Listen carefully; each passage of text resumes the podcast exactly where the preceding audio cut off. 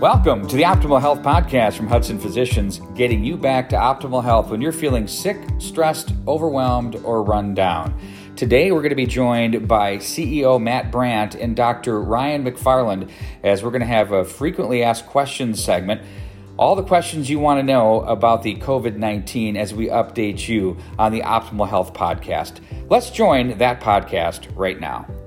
And we welcome you back to the Optimal Health Podcast. We're all masked up here at the Hudson Physicians in Hudson, Wisconsin. Be sure to check them out at hudsonphysicians.com.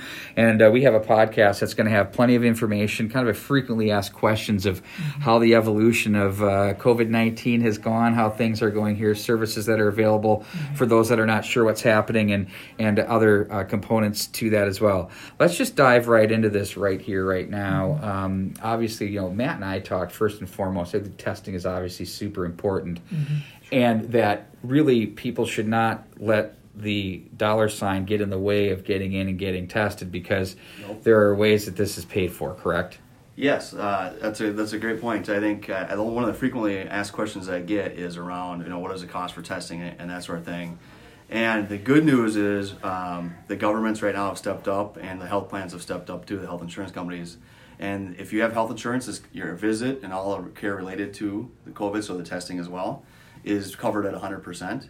And then if you don't have insurance or you have some uh, issue like that, the county and the state of Wisconsin is taking care of that as well. So, um, so right now, cost should never be a barrier if you need to get tested, you should come in and get tested, and we'll help get that taken care of for you. Well, and Matt, the word you said is don't let cost be a barrier to uh, getting tested, which is so critically important. Yep. Uh, doctor, from your perspective, uh, just from an overall testing. Mm-hmm. You know, we've had different versions of what's happening, and we've heard people with the, the you know, some people are nervous about the up the nose deal and mm-hmm. you know, bringing a tear out of your eye. It's rough. Uh, how are you guys testing here, and are there different forms of it, and what's the best way from what you've seen? So we're doing the nasal swabs up the nose that most people are familiar with, and it's uncomfortable. The reason we're doing that, it's got the least amount of user error, so the most likely to get an accurate test for us. Um, and it's well tolerated, even on little kids. Like you said, they may get a little tear in their eye, but it's well tolerated. We're not having too much of an issue with that, but it's going pretty well. And how many tests are you guys running per day now out of this clinic? Uh, it re, you know just this past week we're running between seventy to hundred a day. So, and, um, but we've tested we're almost up to two thousand to date. So. Okay, so if I'm thinking I'm was either exposed or symptomatic, mm-hmm. I should come in. Now the question is, is in the early going it would be don't come in until mm-hmm. you've got you've you know gotten this far along. So now has it gone to more of you know we can handle the volume here, or, or what's your what's your guide on that, doctor? Absolutely. If you're exposed or have any symptoms, come in, get tested that day. We have urgent care nine to nine, seven days a week. Walk in, you can get tested. We can educate you around what that means. We're following the Wisconsin public health guidelines in that testing and exposure is anyone who's tested positive for COVID 19 and you've spent at least 15 minutes with them within six feet of them is considered an exposure. And if you're not sure, you're wondering if there's other testing, always make an appointment. We can walk you through it and talk and discuss having a test done.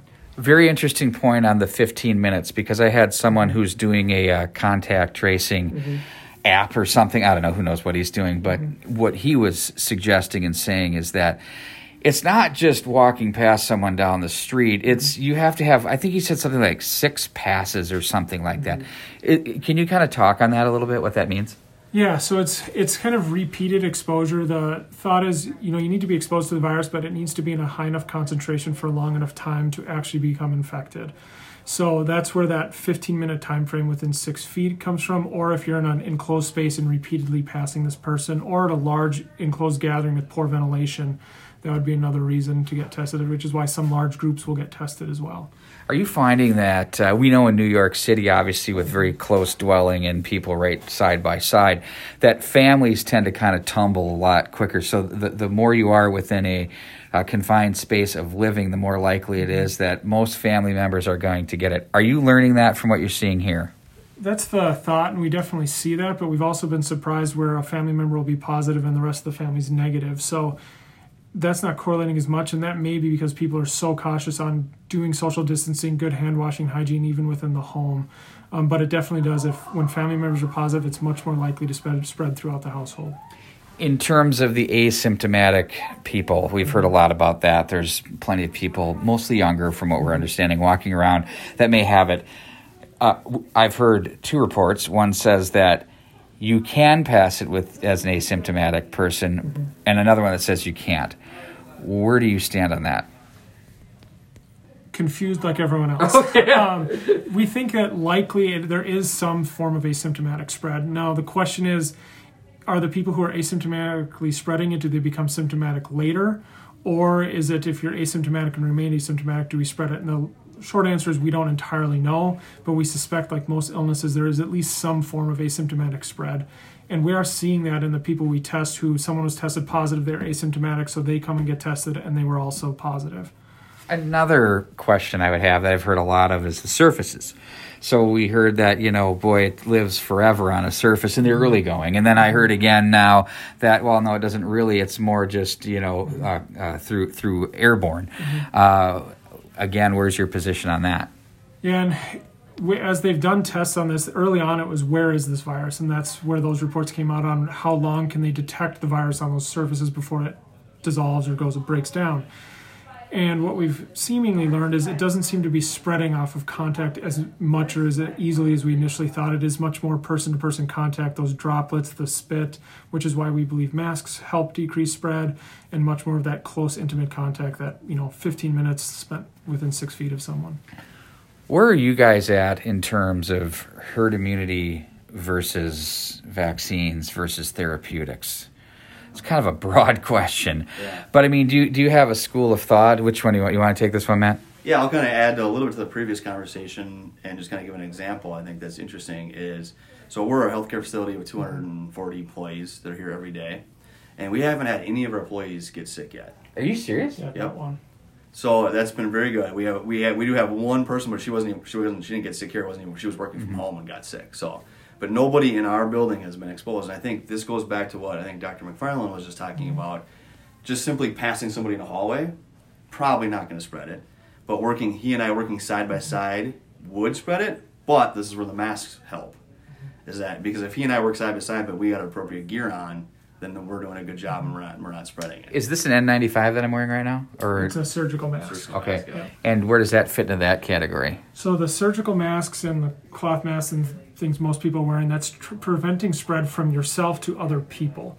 It might not protect you personally as much, but it helps prevent the spread. The N95 gives a little bit better spread protection, but also that protects healthcare workers. So our urgent care is where we see all sick people, and our people up here are wearing gowns, gloves, and an N95 mask to not only protect themselves, but to be sure we're also not sp- spreading it to anyone else. That's an incredible, really stunning yeah, I mean, and impressive number. The fact that we've been able to make it that far into this without that being the case, and I think what we're seeing is a lot of other employer groups call us, and what we find is like uh, the the kitchen staff are working side by side in a very hot area, sweating they are the ones that are spreading with each other. Mm-hmm. But the guy that works the grounds crew mowing the greens is not getting it mm-hmm. um, to him, obviously, because he's not that close to. So that's a little bit what we've learned about I think the mm-hmm. virus over time is that that is a, a great way to prevent it. Mm-hmm. Is just by keeping your gear on, but also just making sure you're not in that close contact like we've been doing for a while with social distancing and stuff. Mm-hmm. So that really, really is working. Yeah. So, um, for it, back to my, my my question then, as far as well, one other thing well, before we get off this. So you said you've tested roughly two thousand people, correct? Yeah. Out of those two thousand people, what percent of them have come up positive? So that's a, good, a great one. So early on in this, and even then, we were only testing really sick people early on, and then as we went, we were only getting about three percent of the people who were testing positive. And this past couple of weeks, has jumped up to about seven percent. So if we were to test 100 people, seven would be positive. Um, and so what we've seen that kind of be uh, in the state of Wisconsin, the average is between eight to ten. So the St. Croix County area is still a little bit below average, but we're kind of climbing, and that's a little bit since all the you know economy is very open back up and activity mm-hmm. around us. So we've seen that climb up. Now, the really good news on this, uh, we've had zero people we've had to hospitalize here. Mm-hmm. Ever? Or through our clinic? Through our clinic. Like, so out of all of those people, is this just the, the patient that you're getting, or is there something that uh, you're doing here on your end that's uh, helping keep them from advancing to a hospital bed?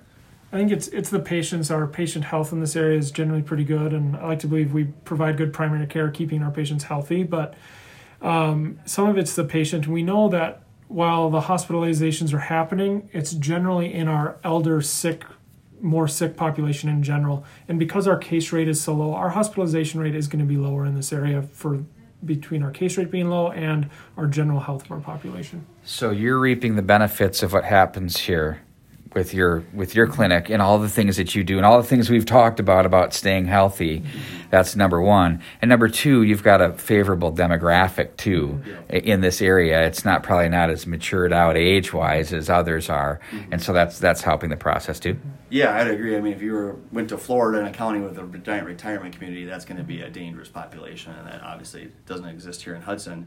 And I think the other advantage we had is that uh, we're lucky to be far enough outside the city where we kind of watched everybody else go through it first, and then we were able to react. And you know, St. Croix County was a little slow to get it, so we were able to be geared up. And I think the nursing homes in this co- county have done a really good job too. We've talked to a lot of them over the year, uh, over the year, and throughout the last few months, and they've done a really good job of gearing up. But they were ahead of the curve because they saw the other mistakes being made in New York and you know Minneapolis and stuff. So you know in, in minnesota it's what almost 80% of the deaths that have occurred there have mm-hmm. been from nursing homes mm-hmm. and care facilities. And i think if you took those numbers and you included new york new jersey and you, you know washington state and you started kind of mm-hmm. going through the whole nation i bet you it's well in the 60 65% at least ratio of that.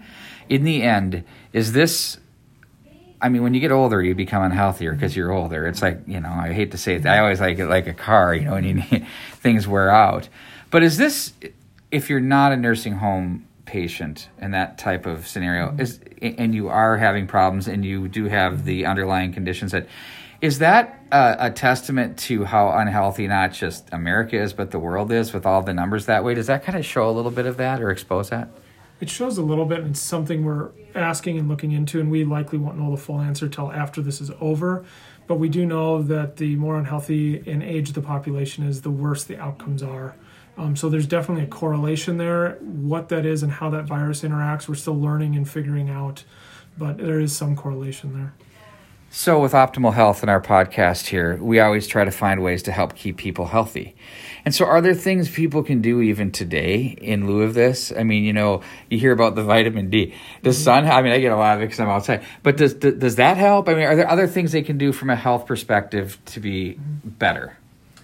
Yeah, I mean, the vitamin D, the study coming out of that is interesting. It's promising. Also, vitamin D is, you know, a pretty harmless supplement in and of itself, as long as people aren't taking ridiculous amounts of it. Mm-hmm. And especially in the northern hemisphere, where you know summer months, yeah, we get plenty of sun, but general we have vitamin D deficiency. So I think it'd be a reasonable thing to try, especially if you're stuck indoors. The other big thing is mental and physical health, especially with the quarantine, people not seeing family members, friends. Make sure you're wa- people are watching out for that. Get outside, exercise, walk, talk to people, find ways to keep yourself healthy physically and emotionally.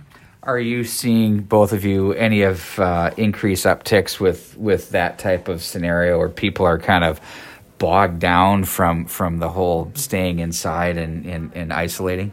Absolutely. It's definitely a lot more anxiety and depression and worry around this, which I think is a completely understandable and reasonable response. And I think all of us feel it to some degree. So as we move forward into what's you know viewed as a second wave or whatever that may, we may even be in the middle of it, as uh, you know more and more. Well, obviously the tests are saying that more and more people are, and we're learning more that way.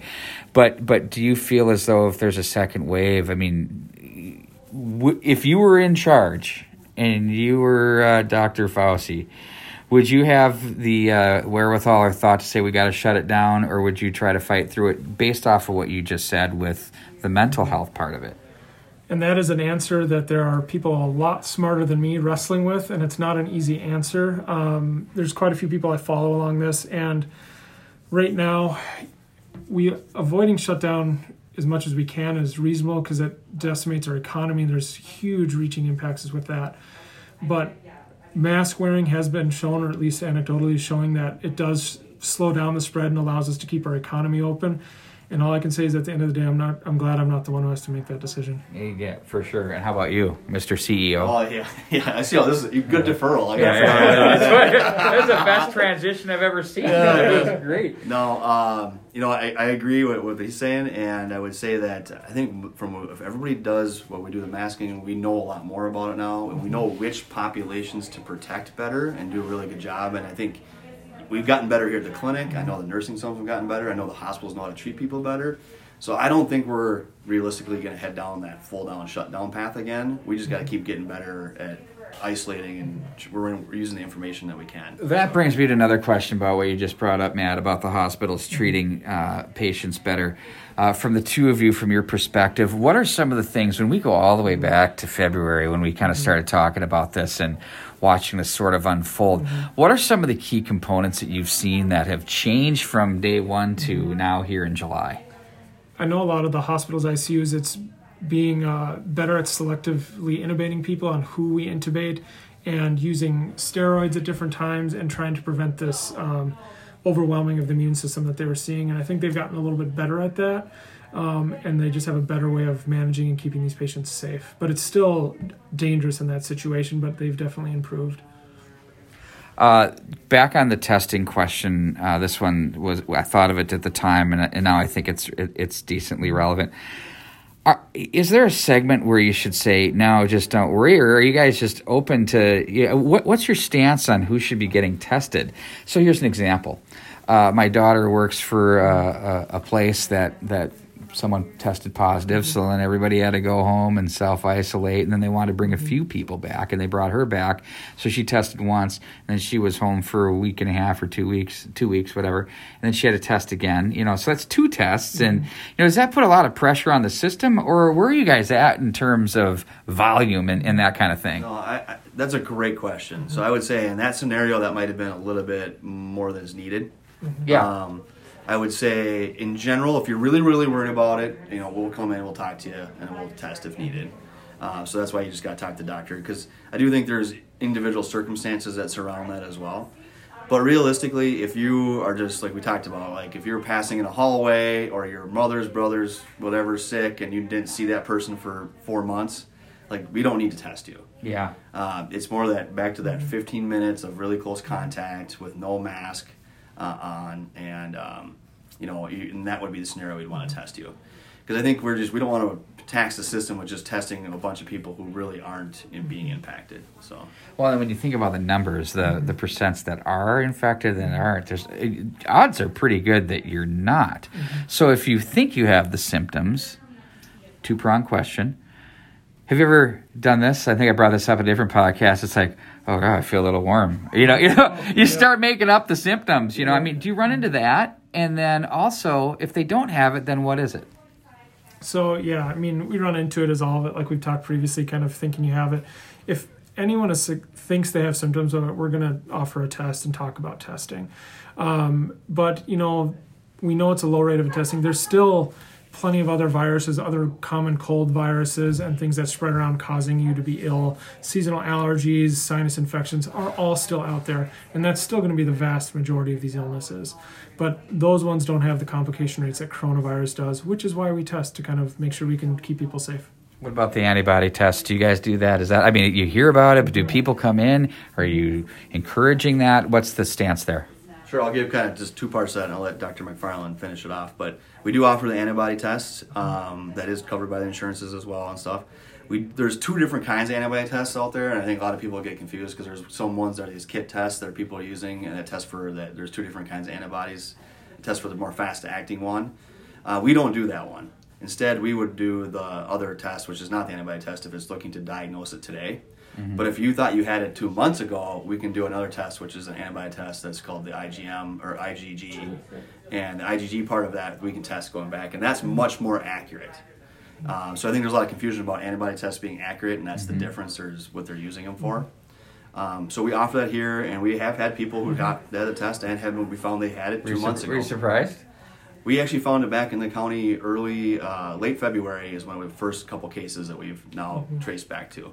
So, so uh, how do you execute that test? What is what type of test is that? It's a blood draw. It's a blood test looking for that specific IgG antibody, and Um, we've done, I'm just looking at numbers at least as of this morning, 306 of them, and we've had 10 positives. So, very low positive rate. Mm. But that also kind of leads into the question, which a lot of people are asking now, is how long does do these antibodies stick around? Oh, so that leads into the question of is it dissipating faster than we think and that immunity not sticking around? We don't know, but it's a question to ask regarding those percentages. Boy, that's an interesting study for sure. I mean, to see where that where that that's going to evolve to. Um, question into the the terms of what's next. Uh, you know, school is obviously a big discussion point, and we've got all sorts of. You know, we get into the the mental health of that teachers doing videos it's mm-hmm. and they're not learning uh, there's all kinds of things that can play into that so we've got that kind of looming we got the sports stuff looming uh, with the kids and with the pros obviously but there's all sorts of different layers to this mm-hmm. in, in your best estimation will this kick back up again? I mean, it's kicking up a little. I mean, mm-hmm. obviously we're testing more, but do you see a problem come winter where we're going to really have to evaluate things, you guys? What, what, what's your thought there?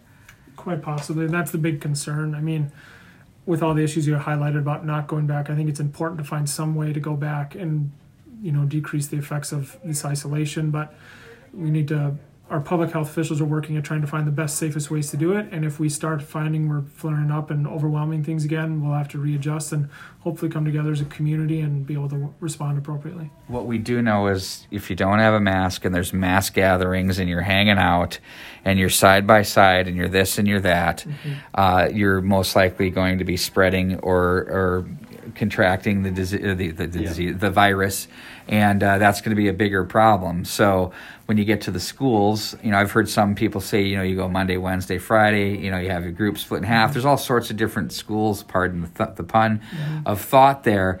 But I mean, this is a very fluid thing, and I think our mm-hmm. culture needs to remain flexible, and that's what you guys here can do.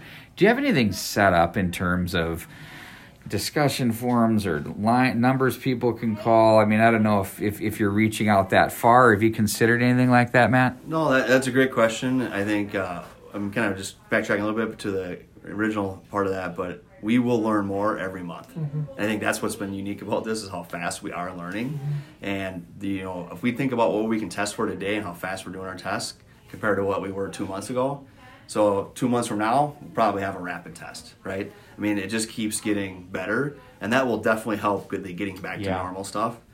Um, and we're learning more about the treatment and the spread. So I do think if we just, like you said, it's almost like stay flexible, keep learning, absorb the information, and then uh, and from our standpoint, we're really just asking patients, you know, uh, if you have any issues, health issues, mental health issues, I mean, to feel free to reach out to us. We can do a telemedicine appointment if you're worried about getting in.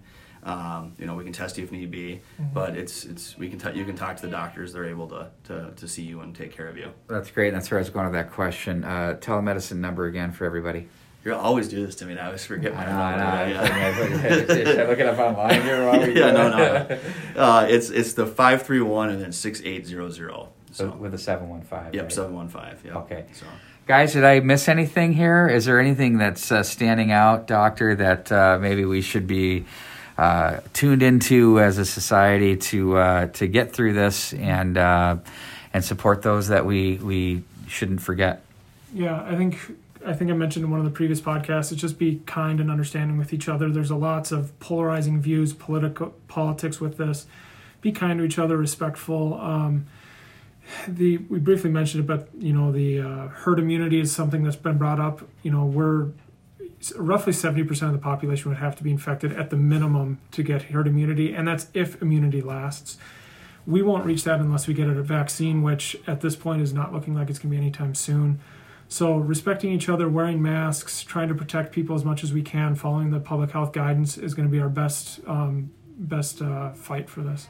And then, in terms of therapeutics, got to ask that real quick. Where do, where do you stand on those, and, and how are those working? For the coronavirus itself. Yeah, yeah, yeah. Right now, there's nothing specific. It's just your preventative medicine, staying healthy, and maybe take some vitamin D, especially if you live in the northern hemisphere or not outside much. So we're just sort of battling it. And then uh, the, the the final question on the herd immunity: seventy percent of 350 million or whatever the number is is a massive number of infections. So good luck with that. Mm-hmm. So after that is said Is that the case with other flu viruses? Uh, do we get to herd immunity after a couple of years with that? Is that what it requires? How does that work? It's the, the our vaccine is what allows us to get a herd immunity with the flu virus every year. It, and it Ah, changes quickly, okay. which is why you need a flu virus every year. But the better our vaccine uptake, when we approach that 80% vaccine uptake in communities, that's when you can get herd immunity within a community. Okay, great. Uh, that's uh, good stuff to have. Anything else, guys? You good? No, great. All right, that's awesome. This is Hudson Physicians, hudsonphysicians.com. We had another quality optimal health podcast. Dr. McFarland, thank you. And uh, Mr. Matt Brandt, thank you as well. Thank you. Thank you. So long, everybody.